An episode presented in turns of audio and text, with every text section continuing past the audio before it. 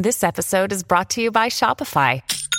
Forget the frustration of picking commerce platforms when you switch your business to Shopify, the global commerce platform that supercharges your selling wherever you sell. With Shopify, you'll harness the same intuitive features, trusted apps, and powerful analytics used by the world's leading brands. Sign up today for your $1 per month trial period at shopify.com slash tech, all lowercase. That's shopify.com slash tech. Another day is here, and you're ready for it. What to wear? Check. Breakfast, lunch, and dinner? Check. Planning for what's next and how to save for it? That's where Bank of America can help. For your financial to-dos, Bank of America has experts ready to help get you closer to your goals. Get started at one of our local financial centers or 24-7 in our mobile banking app. Find a location near you at bankofamerica.com slash talk to us. What would you like the power to do? Mobile banking requires downloading the app and is only available for select devices. Message and data rates may apply. Bank of America and a member FDIC. Dylan, thank you so much for being here today. Thank you. Hi, Forbes. This is amazing. Of course, so I want to start by talking about your background. What were you doing before you started posting on social media? Babe, I was in musical theater all my life. I started singing and ah. dancing when I was three. I heard you had a similar upbringing. I do love a musical theater moment. We love music. I saw Wicked last night. But I think that was the one sort of area that I was allowed to feel feminine and show my personality off. And I, I'm so glad that I've been able to find that throughout my life. That's amazing. So tell me about what inspired your Days of Girlhood videos. And for everyone who doesn't know, can you please explain what they are and what they turned into? Sure. Days of Girlhood was sort of a, a, video series that I started because I was at the beginning of my transition and I was looking to all these iconic trans women, but not knowing how to get from point A to point B. And I thought, okay, well, why not, you know, take my followers along on this journey? And it was originally supposed to just sort of be like comedy. It was supposed to be lighthearted and fun. And I think over this last year, I found a lot of vulnerability and depth that I didn't even know was there and and it's been really beautiful and and also hard at times but I don't regret anything.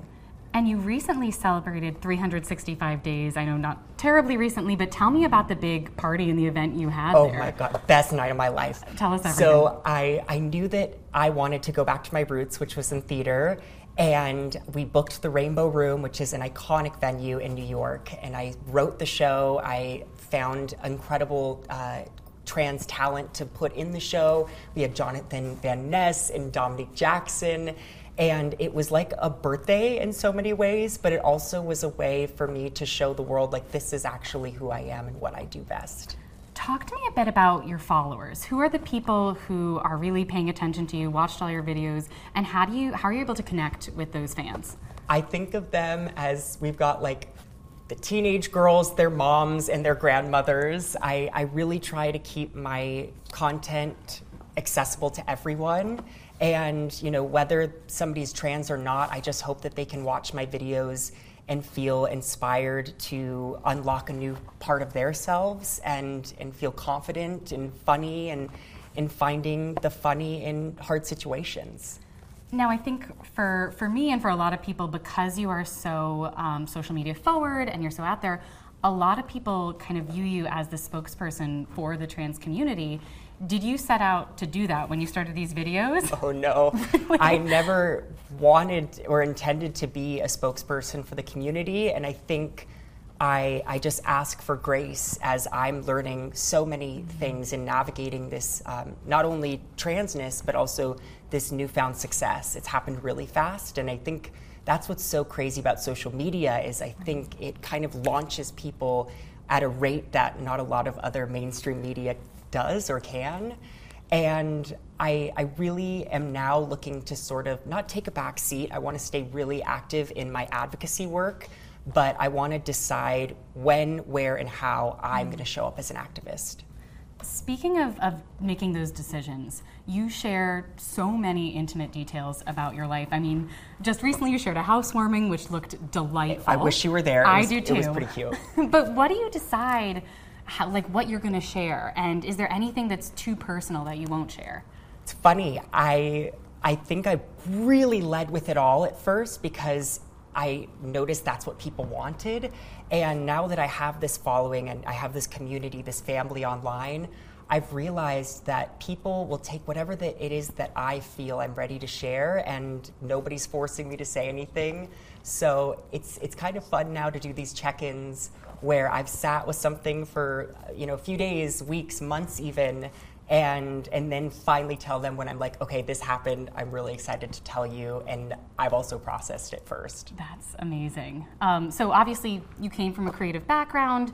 Um, you're doing creative work now, but as a creative, what's it been like for you to then shift from that creative mindset into the the business side of things with sponsored posts and promotions and things like that? I think I'm becoming a bit of a businesswoman. Ooh. As much as I, I love the, the creative side, I, I'm really, I love getting smarter. I want to know hmm. everything and I want to know how it all works.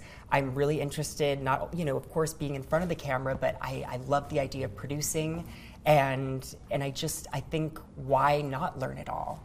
How are you teaching yourself, or is someone showing you the ropes? I think I got a lot of great people in my life to look hmm. up to, and especially women of different generations. And I think about these women that have come into my life, whether it's Reese Witherspoon or you know these these incredible like Laverne Cox. Even talking with her, that was someone who really taught me that I don't need to put it all out there, um, but somebody that I also want to emulate because I, I look at the careers that they've all built, and I think of what I hope to see in my future. What would you say is the biggest lesson you learned this year, be it business or in general? Ooh.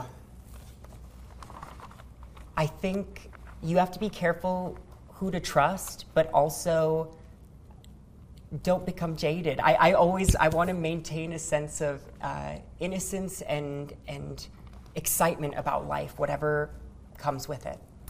Now, talking about not being jaded, you were, you know, in the spotlight earlier this year after there was some backlash with the sponsored posts. Has this experience affected who you partner with going forward? Absolutely. I now realize that when I work with a brand that they will forever be a part of my story. Mm. And so I want to make sure we're on the same page going forward and I want there to be a mutual respect and not mm. only for me but for my community. What advice would you give to brands when they're looking to partner with a specific creator? I would say talk to us, watch our content, see do we want to put out this same type of things into the world? And I think especially when it comes to working with trans talent, there just has to be some communication there. There needs to be uh, some advocacy outside of just inclusive marketing. That makes sense. Speaking of that, so one stat that I love to bring up all the time is that the LGBTQ plus community has nearly four trillion dollars in global purchasing power. We've got purchase. We've got the purchasing power. Exactly. Yet brands are still shying away from LGBTQ plus representation. What would you say to brands that, that are, despite this fact? Thank you. We need more of you, and we need you now. And what would you say to the ones that are shying away and don't want anything to do with the representation? I would say, well, that's a disappointment because we're here and we're not going anywhere. And I also think that there are brands that are interested in working with someone like me, but maybe don't know how to, you know, or nervous to to get involved or ask the wrong thing. And I say, let's figure it out together. Let's have these hard conversations because if we don't, then something beautiful can't come from it. And going along with that, when these negative experience happens or there's anti-trans hate in the country and the world, how do you kind of take back your own brand and bring authenticity to what you're posting? These past few months have been really interesting because I didn't know brand deals even existed when I started out online. And in a way, I'm grateful because it made me remember why I started in the first place, which was to make people laugh and to connect and build an audience and, and perform. And I think that that's what I always want to come back to is, is why did I start this in the first place? That, that makes a lot of sense. Um, one of my favorite videos of you is last year you sat down with President Joe Biden. How was that? Grandpa Joe. No, I that was a crazy experience because I would have never expected to to do anything like that. I just wanted to be in the background in a Broadway musical and then to be sitting there with Joe, you know, our president was really amazing, but I think I, you know I maybe wasn't fully ready to do something that major for the community yet. Yeah. But I now know a lot of people who are capable of that, and I I'm still proud of it. I, I mean, one of the things you said that I actually want to read back to you because it stood out to me so Okay. much is you said to him, Republicans have turned trans and non binary people into this thing to blame society's downfall on. And I thought that was so fascinating, and it was probably the first time a lot of people around the world were hearing it. It's people want to paint someone like me to be a monster, but it's like, hello, you know, I, I'm I'm just Dylan, and I'm a person that wants love and wants family and success and friendships, and I think when someone like me or our identities get politicized, there's no real productivity that can come from that because Absolutely. we're not being seen as a human, we're being seen as this thing. Were you satisfied with the answers President Biden gave to you, or what Republic or what lawmakers have done in general, or are there other things that they could and should be doing? I left the White House very hopeful, and I think to have that personal connection with someone like him was really uh, special. But I think right now more than ever, we need action, we need advocacy, we need allies, and allyship means a lot more than just you know a text that says "I support you." It needs to be out loud and proud and publicly. That makes a lot of sense. Um, a couple, I think it was a couple weeks ago, a couple months ago now, you won the Streamy Award. Yeah, that was like two Career. weeks ago, Two yeah. weeks ago. It feels Yes. like forever. Tell me about that experience and what that, how that felt. Well, I think that that award specifically was so shocking because I, I didn't ever expect social media to be my way in. Yeah. And I, especially in such a room full of so many different kinds of creators and, and being this breakout award, I think um, I, I just, I loved the energy. It made me at a time in my life where I felt a little bit down or a little bit self conscious or nervous of going forward online. I was like, hell yeah, I got this. Let's keep going. That's amazing. Switching back to the business a little bit, Sure. what is the one business rule that you operate by no matter what? Oh, I love this. Um, my agent, Stephanie, she always says, don't react, respond. And so if something happens in my life, I often will either at least sleep on it, but sometimes it's taking a few extra days to really make sure that, you know, I'm not coming out of a place of anger or anxiety or frustration and that it's, it's purely who I am and can operate on a really neutral level.